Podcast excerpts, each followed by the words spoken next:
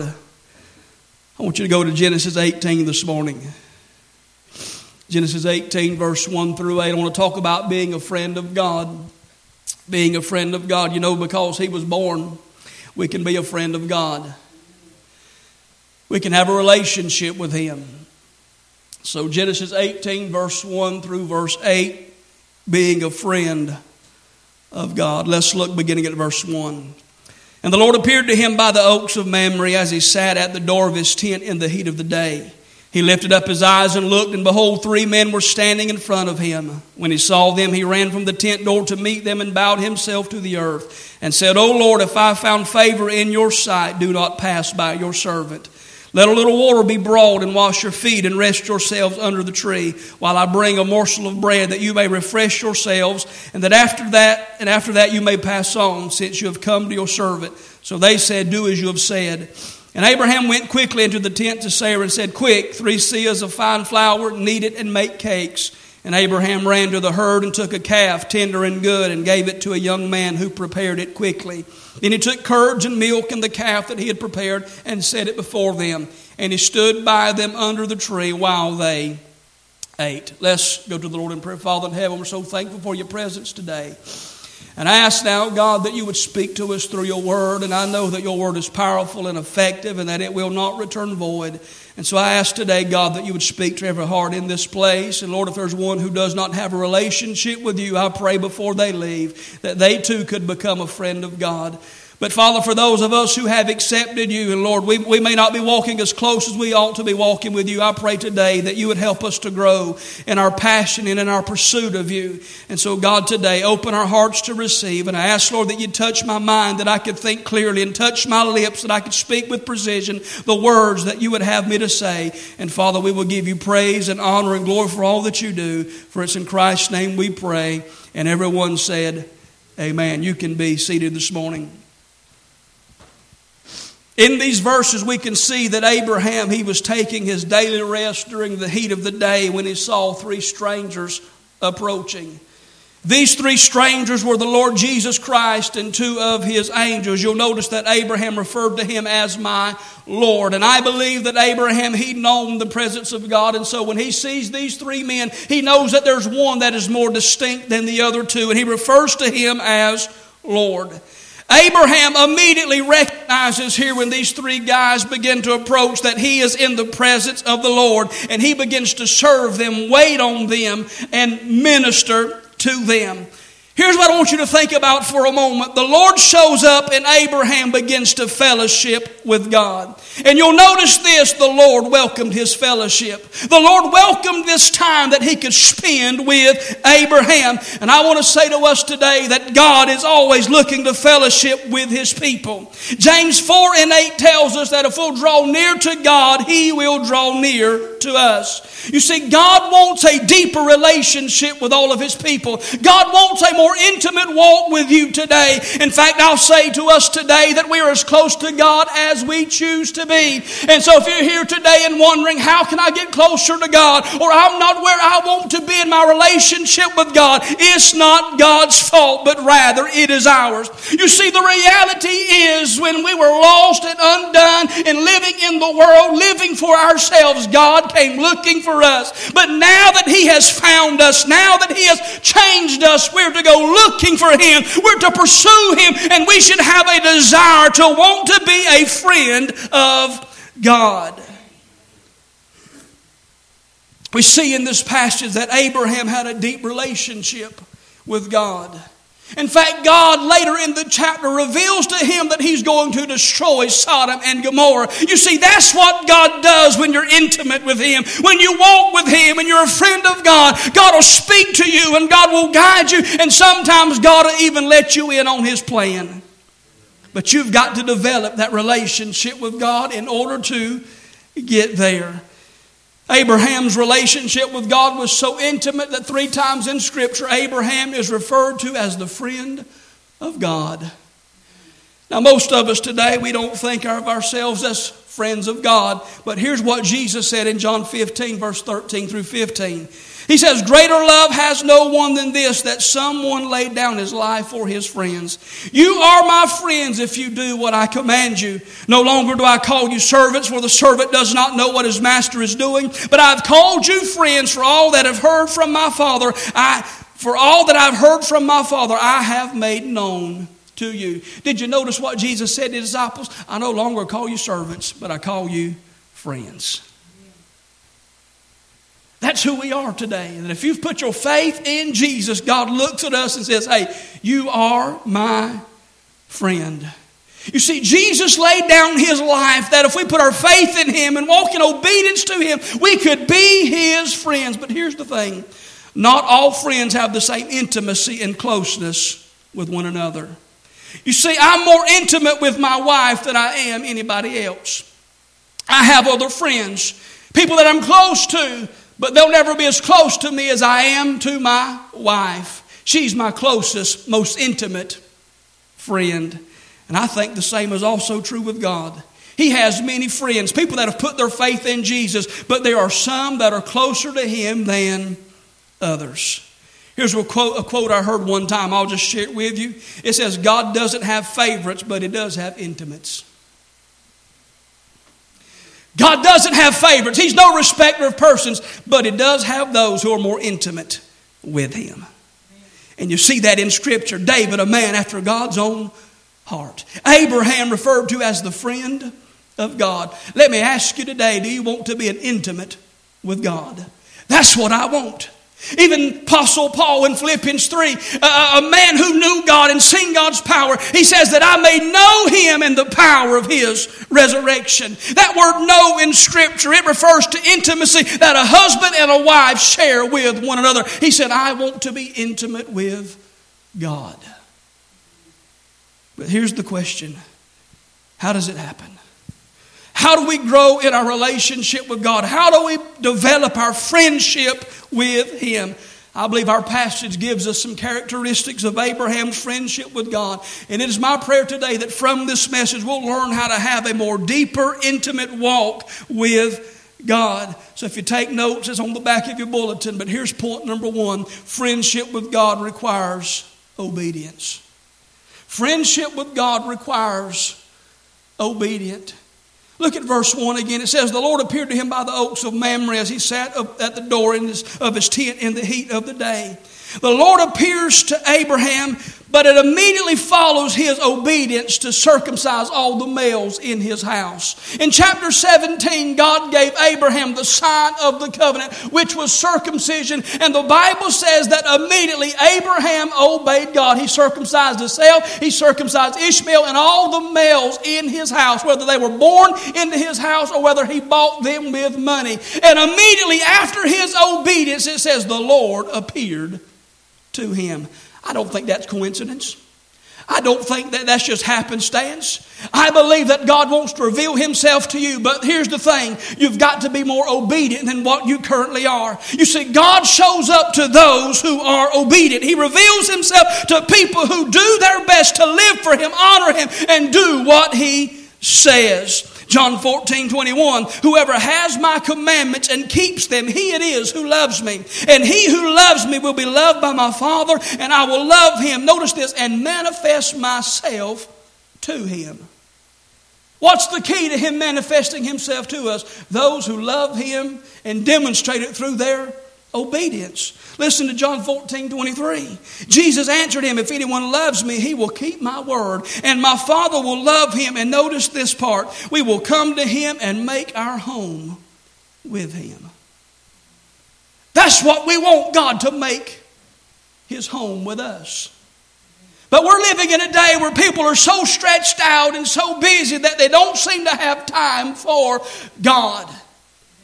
And so we live our own lives and we do our own thing rather than what pleases God. And what you find in the book of Revelation, chapter 3, verse 20, if you want to just jot that in your notes, he's standing on the outside of the church knocking, wanting to get back in. They thought they were rich and had need of nothing, but they were poor and blind and naked.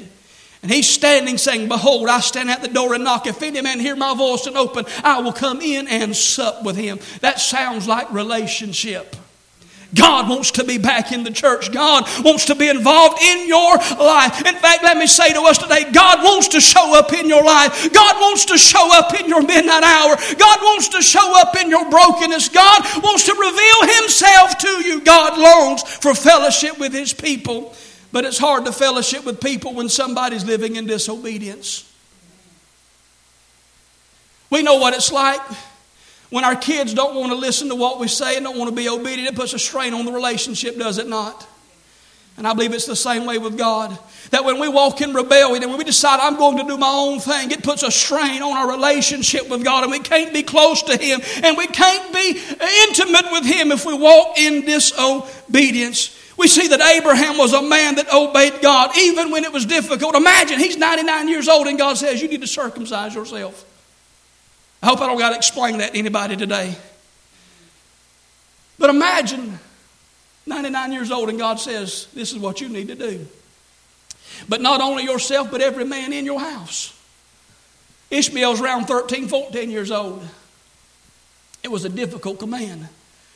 But the greatest pinnacle of Abraham's obedience would come later in chapter 22 when God says, Take your son Isaac, your, your beloved son, the one that I've promised you, take him and sacrifice him. And you read there in chapter 22 that it talks about immediately Abraham left and set out for Mount Moriah so he could sacrifice his son Isaac on the altar. He was a man of obedience. And here's the thing we may never reach that same level of obedience that Abraham did, but if you want to be growing in your walk with God, you got to be obedient. If you want to cultivate friendship with Him, you've got to learn to obey Him regardless of the cost and regardless of what you may have to go through, even when it's difficult, even when you find yourself struggling to obey, you need to obey if you want to walk close to God. But here's a second thing I want to give you today friendship with God requires availability. Friendship with God requires availability. All of us can agree today that friendships take time. Even after you're married for a while, you're still learning to figure each other out because it takes time to develop intimacy. It takes time to get to know one another. And friendship with God is not an exception. If we're going to get close to God and draw near to God, it's going to take time. We, we, we, don't become super saints overnight. We've got to learn to spend time with God and make ourselves available to Him if we're going to be intimate with Him. We see here in the text that Abraham, he's sitting at the door of his tent in the cool of the day. He, he's probably taking a siesta. He's, he's relaxing. It's too hot to be out working. It's too hot to be out doing anything else. And so he's just kicked back, maybe relaxing, taking a nap, or he could be praying and meditating on God and what God told him in chapter 17. But he sees these three strangers approach him, and he knows that one of them is the Lord Himself. He knows that these guys showing up, they're not just ordinary men, but they're heavenly visitors. And he wasn't so busy that he couldn't begin to serve them and wait on them. In fact, I want you to notice something. He begins to host the presence of God. Can I just say that if you're a child of God, you're hosting the presence of God in your life because the Holy Spirit comes to live in us. And so you're hosting God's presence. Let me ask you today are you a good host? Are you a good host? You see, if we got a heavenly phone call and God Himself said today, I'm going to show up physically at your home, we'd go start cleaning immediately. Would we not? We would throw out the red carpet when he showed up. We'd tell the kids, you best be on your best behavior or you'll get it when he's gone.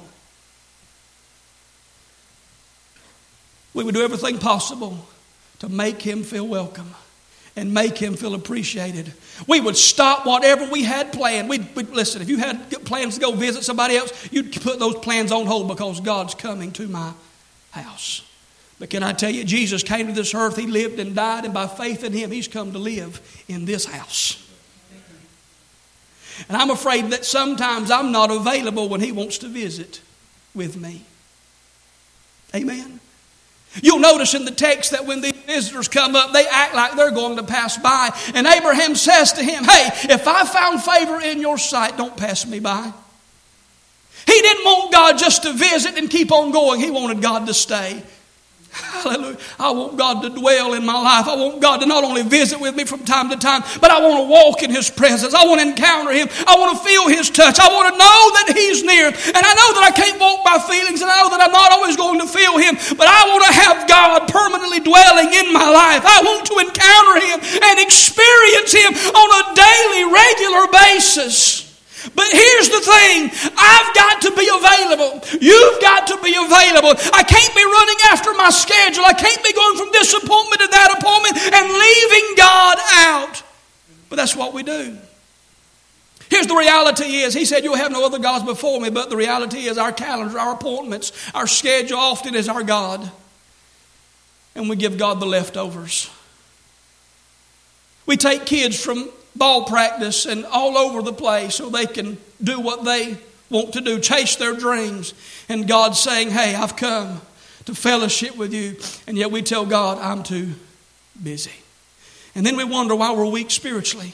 Then we wonder why we don't have any power. Then we wonder why we can't pray and see sick people healed. We wonder why we pray and can't see family members saved and restored and rescued. It's because we're not spending time with God. We've not made ourselves available. In fact, some of you walked in here today and you sang the songs, but you really haven't made yourself available to Him. Can I just say that Jesus did not die on a cross so we could be religious and go through the motions? He died so that we could have a relationship. And a relationship with Him is just like any other relationship. You've got to make time for it.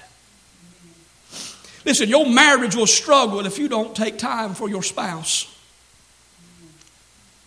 That's why we have date nights, and that's why we have uh, times where we can just go out and spend time alone with each other. That's why sometimes we get babysitters or we just leave the kids at home if they're old enough to stay by themselves. Why? Because we know that the marriage spark has to stay there, and the only way it can stay there is by being available. If I only talk to my wife one day a week, how long do you think it's going to last? How long before you think she's going to get mad if I don't ever show her any attention? How do you think God's feel? God feels when his people don't show him any attention. How do you think God feels when we come to a place that's been designated to meet with him and we simply go through the motions and we don't really put our heart into it? If we're going to have a friendship with God, an intimate walk with God, we've got to make ourselves available. Abraham had a desire to fellowship with God. Let me ask you today do you have a desire to fellowship with God? Do you have a passion inside of you that causes you to want to pursue Him and get to know Him? You see, friendship with God isn't magic, it's not instantaneous. It won't happen if you don't take time to be available for it. So, how do we prioritize, prioritize time with God? Let me give you a few things. You got to put God first. You got to put God first. Notice Abraham, he stops everything that he could have been doing. He interrupts his plans to meet with God, and we have to do the same. Matthew 6 33, seek first the kingdom of God and his righteousness, and all these things will be added to you. Can I tell you in the context, he's talking about worry. And he says, We worry about what we're going to eat, what we're going to drink, what we're going to wear. We're going to worry about our home. We're going to worry about all these earthly things. But he says, If you'll put me first, I'll take care of all that other stuff. And here's the thing some of you are so busy trying to seek a living that you can't seek God. 60, 70, 80 hours a week trying to earn a living, but you haven't really learned how to slow down and meet with God so you could really learn how to live. You got to prioritize time. Which leads me to the second thing. If you're going to spend time with God, you have to do this. You need to plan. Some of you here today, you, you, you, use that right there. That's your calendar. That's how you schedule an appointment. Some of you might be a little more old school and you like pen and paper. You like pencil and paper. And that's how you write down your appointments. Let me ask you this Do you have a plan for when you're going to meet with God? Do you have an appointment for when you're going to spend time with Him? But here's the reality. Here's how most of us treat it. I, I'll read my Bible later, maybe, if I get to it. I'll pray if I get around to it. That's how most of us live our relationship with God. But you got to have a plan. You got to have an appointment. In fact, one thing that struck me as I studied this text, he's sitting by the trees of Mamre. If you'll go back to around, I think, chapter 12, chapter 13, it was there at that same spot where he set up his tent, but he also built an altar to the Lord. He's in a place where he's met God before. Let me ask you do you have a place where you can meet with God? You know, Jesus said, when you pray, go into your closet, go into your room, pray in secret, and what you do in secret, God sees it, and God will reward you openly. You've heard me say this before, but if we want public blessing, we've got to have private time with God. We've got to get to a place where it's sacred. listen, it might be sitting in your car during your lunch break where you spend your time with God. It might be an extra bedroom in your house that you've cleaned out, but you need to have a place that is special, a place that is sacred, a place where you can get alone with God. Because here's the thing there's been times in my life, places in my life where God has met me at more times than He did others. And in those moments, if I can find a place where I've ever met with God and get back to it, there's something, listen, there's something about having a Bethel where, where you can, like Jacob, he saw the angels ascending and descending to heaven. You need to have a place. But to have a place, you got to make sure that you're available to get to that place. You need to have a place where you've soaked the carpet with your tears. Because you know when I get there, I can find God.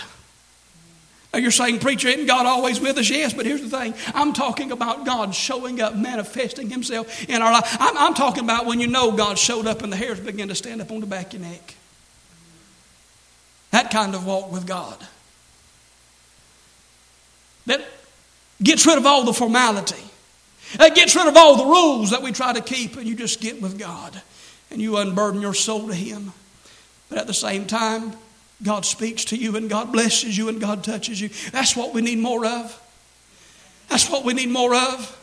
If we want God to show up in here, it's going to start when we make ourselves available out there for Him. And we say, God, I'm going, sometimes you just got to get there like Jacob. I'm not going to let go until you bless me. I'm not going to let go until you touch me. But here's the thing when God touches you, it's going to change you. And some of us don't want that much of God because we don't want to be changed. But if you'll make yourself available to Him, He'll change you, He'll touch you, He'll meet with you. But you've got to have a plan. You've got to know, hey, this is what I'm going to read, this is how I'm going to pray. In fact, many times I'll take my iPad or I'll take my phone, and on there I've got prayer requests that I keep. And when I pray, I'll open it up and I'll begin to see names that I'm trying to pray for, believing God to show up in their life. Let me ask you do you make yourself available and do you have a plan? But here's another thing You've got to give less time to something else. To give more time to Him, you've got to give less time to something else. Listen to Ephesians 5, verse 15, 16. It says, Look carefully then how you walk, not as unwise, but as wise, making the best use of the time because the days are evil. That phrase, making the best use of our time, means you've got to redeem the time, buy up the time, make the best of every opportunity that you have. It means you can't waste time. But how much time do we spend just wasting? Here's one thing that I try to do sometimes. I don't always do it, I'll admit to you. But if I find myself waiting to get a haircut, if I find myself just having to wait on them to shop or whatever, sometimes I'll try to pull out my phone and just spend reading the Bible on my phone. And I'm not perfect at that. But here's what most of us do when we're waiting for a haircut, waiting at a doctor's office. We've got Facebook, we've got Instagram, we've got Snapchat, we've got Twitter, we've got all these other things. We're talking on the phone, we're texting, when you could be pouring into your life from the Word of God. Listen, if you have one of these right here, you can have access to the Bible 24 7.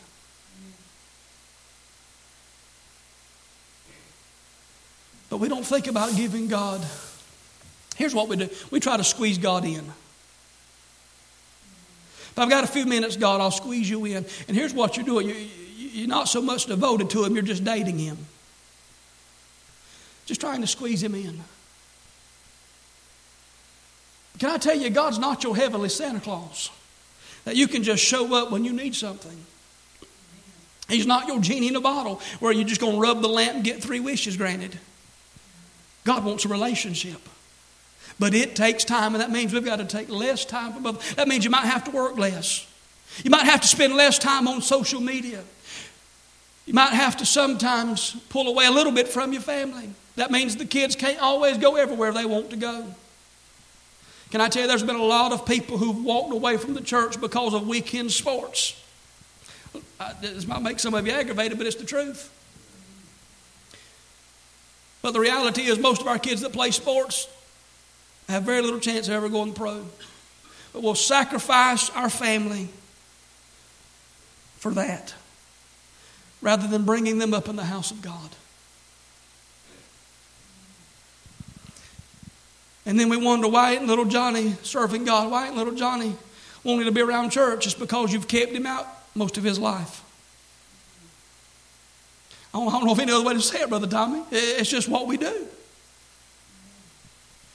And because we've been doing it as believers, let me just say this and get on my high horse here for a little my soapbox. That's why nowadays you have high schools and middle schools having practice and ball games on Wednesday nights because the churches ran our kids all over trying to get them there. When I grew up, grew up, there wasn't no practice on Wednesday. There wasn't no ball. You better not call a ball game on a Wednesday. It was church night. It was a time when we had been set aside. We're going to the house of God during the middle week to meet with God. And if you did have practice, you left early enough to get to church. You might have walked in there stinking and smelling, but you were going to church. I'm not saying we throw our calendars away. I'm not saying you throw the phone away. I'm not saying we go back to the dark ages. But if you want to walk with God closely, you're going to have to spend less time on other things. You got to find out what's important. Amen. Friendship with God means we have to be available for it. But thirdly, let me move on. Friendship with God requires a zeal to serve Him. Look at verse 2 again. He lifted up his eyes and looked, and behold, three men were standing in front of him. When he saw them, he ran from the tent door to meet them and bowed himself to them. Notice, he quickly runs to meet him. He's looking forward to this time with the Lord. Look at verse 6 through 8. Abraham went quickly into the tent to Sarah and said, Quick, three seahs of fine flour, knead it and make cakes. Abraham ran to the herd, took a calf, tender and good, and gave it to a young man who prepared it quickly. Then he took curds and milk and the calf that he had prepared and set it before them, and he stood by them under the tree while they ate.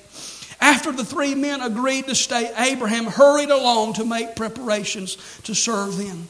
One of the things that stands out is Abraham's zeal and passion to serve the Lord. You see, Abraham made the Lord feel welcome. He, he was hospitable to the Lord Jesus Christ. He made him feel comfortable and welcome in his home through his acts of serving. Hear me today. If we covet God's friendship, we should do everything we can to be hospitable toward him so that he's welcome in our lives and in our homes. We should want God to feel welcome when he meets with us on Sunday morning, but you should want God to feel welcome in your home. And that means you've got to learn how to serve him. You've got to learn how to minister to him. You've got to learn how to host God. You want to know why some churches don't have God's presence? They hadn't learned how to host Him. They hadn't learned how to minister to Him. And, and, and here's the thing we, we, we get so caught up in God ministering to us that we forget about that sometimes God wants ministry to Himself. Acts 13 2 tells us that while Barnabas and some other men, while they ministered to the Lord, the Holy Spirit spoke. While they ministered to God, the Holy Spirit spoke. Could it be that if we spent more time ministering to Him, that we'd hear Him speak more? Read Acts 13 too. Some translations will say that while they were worshiping, but it's really they were ministering to the Lord. They were serving Him, they were waiting on Him. So here's the thing about Abraham some characteristics of his serving that we can also apply to our lives. Notice this he, he served personally. Abraham, he's a wealthy man. He, he's got plenty of money, he's got plenty of servants. But Abraham waited on God himself. He ministered to God himself. Listen, if you want to walk with God, you've got to walk with God for yourself. Abraham could have said, Hey, hey, you're, you're my servant. Go out there and minister to these guys. But no, Abraham said, No, God showed up. I'm going to minister to him myself. he served personally. And here's the thing if you're going to walk with God, you've got to walk with God for yourself. You can't piggyback off somebody else's friendship, it's a personal experience. Amen. That means when we come together corporately, all of us, we have to individually, even though we're gathered together corporately, we need to make sure I'm going to minister to God. I'm going to pour out my heart to Him. I'm going to bless Him today. But also notice He served eagerly. As you read the verses, you're struck with the eagerness on his Abraham's part. He ran from the tent door to meet these men and he earnestly pleaded with them to stay. When they agreed, he hurried to, to the tent, told Sarah, Hey, quick, make uh, take the finest flour you have and make some cakes so they can eat. He went to the herd and he took a calf that was tender and good. He gave him the best and had the servant prepare it. And here's the thing about this you'll notice that he's running, doing all this. And here's the thing he's 99 years old, and yet he's still eager to serve God. I know we're an older congregation, but let me ask you today are you still eager to serve God like you were in your younger days? Or has serving Him become nothing but religious duty? Has it become nothing more than just a religious obligation that I've got to do this? Or is it a delight? You see, I want us to have a desire to pursue Him. But we've got to be eager to pursue Him. We should want Him to be in our midst. We should want Him to show up in our lives. But it can't just become an obligation. Here's what most people say about Sunday morning I have to go to church today. That's not how I see it. I get to come to church today. I don't have to read my Bible, I get to read my Bible. I don't have to worship, I get to worship. I get to spend time with Him. Because here's the thing you may have never thought of this before, but I have that the God of heaven and earth, the one who spoke everything into existence, wants to spend time with little old me. And if he wants to spend time with me, who am I to deny him what he wants to do? Because here's the thing it's Christmas time, and let me just say this we're in that gift giving mode. But have you ever found somebody that it's hard to find the perfect gift because they have everything already? Well, God created it all. What do you give Him? You give yourself. You give yourself. You give your heart, you give your love, you give your affection. That, that's what you give to the Creator of everything. And because He's given us breath, we'll praise Him and we'll adore Him. That's what the Bible says, Psalm 150 let everything that has breath praise ye the Lord. If we're going to be a friend of God, we need an eagerness to serve Him. But let me also say this we should serve immediately. He didn't wait, he, he, he hurried along to make service to God. You see, Abraham, he could have ignored them, he could have let them pass on by, but he didn't delay in serving them. And notice, he didn't walk, he ran. He's, he, he's eager to serve them, and he does it immediately. But notice something else about his service he served generously. Abraham's friendship with God wasn't cheap. He says that he's going to bring his guest a piece of bread, a morsel of bread. But then he has Sarah bake enough bread for a small army. About eight gallons of flour was used. There's three guys here Jesus and two angels. And he says, I'm going to fix you just a cake. I'm going to give you a little morsel. But then he has the finest flour brought and the greatest tenderest calf that he could get from his herd, and he served God. He was generous in his service to God. Let me say it this way he was extravagant. He gave God his best. Let me ask you are you giving God your best every day? When you come to church on Sunday, when you show up on Wednesday, are you giving God your best? Because here's the thing being friends with God, it costs us. It cost him everything so that we could enter into relationship with him. But now that you've come to know him, it can be costly. And we should be generous. It's going to require our time, our talents, our treasure. But notice another thing he served with humility. It says that he bowed down to them when they approached. He called himself a servant, and he called the feast only a morsel of bread. He, he served these three visitors and then stood near to be available if needed. And I've done made mention of this, but notice in all of this, Abraham doesn't ask for anything.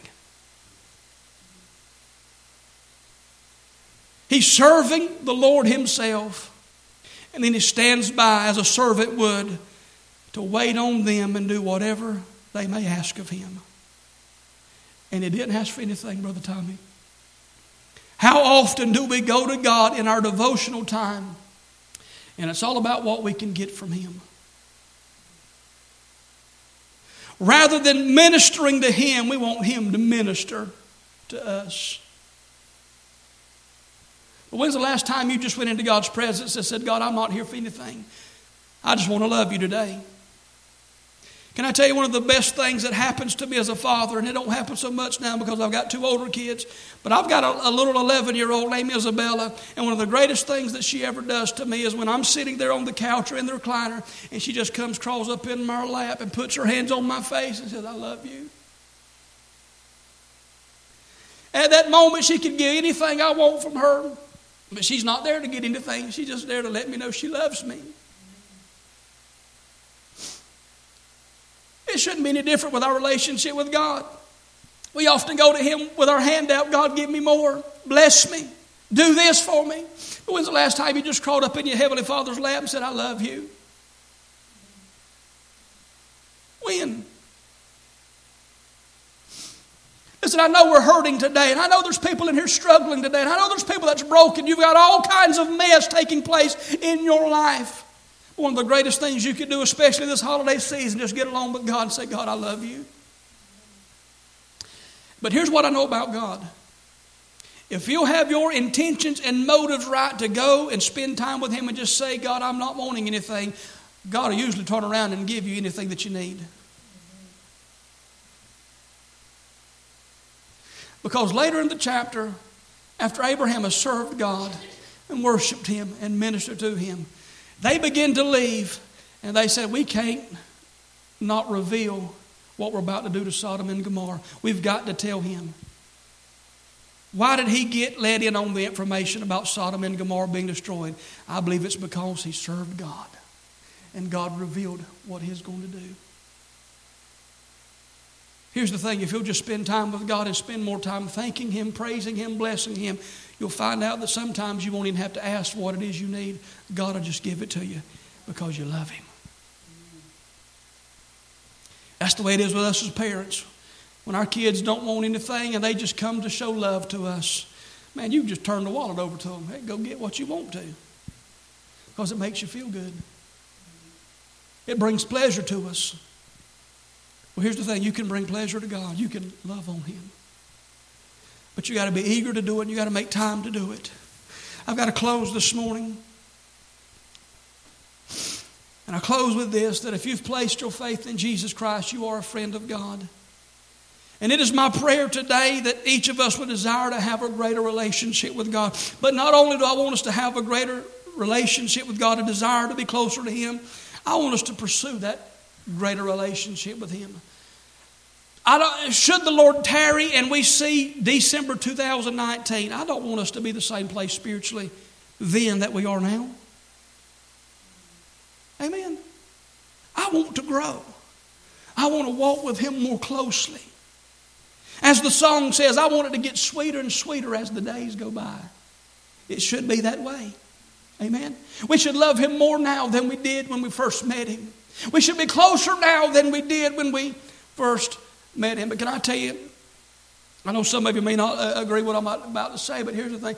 Many people who sit on church pews are backslidden. I'm not talking about you out there in the world living like you want to. You're just not as close to God as you once were. And, and, and you know, that, that's the definition of backsliding. That don't mean you're cussing and drinking and carrying on, running around on your spouse. But if you're not as close today as you have been in the past, you've slid back. You've drifted. And you might, eh, eh, listen, still in a relationship with Him, still on your way to heaven, but you don't have the intimacy you once had. That's you. It's time to repent. It's time to change. It's time to say, God, I, I want to get to know you better. Again, we are as close to Him as we choose to be. Because here's the thing throughout Scripture that over and over again you'll find God saying, Come. That's what He wants for us just to come to Him. The door's open. And He's not going to push us away. But you've got to decide today I'm going to get closer to God. I'm going to be a friend of God. Would you stand with me all over the house?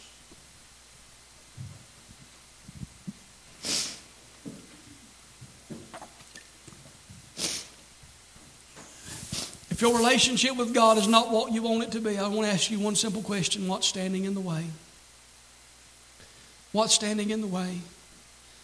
You need to remove it, you need to get it out the way, and you need to pursue Him. I want us to sing this song this morning. It's Great Are You, Lord. And as we do, I want us to worship Him. I want us to honor Him. I want us to love on Him. In your own way, I want you just to minister to Him today.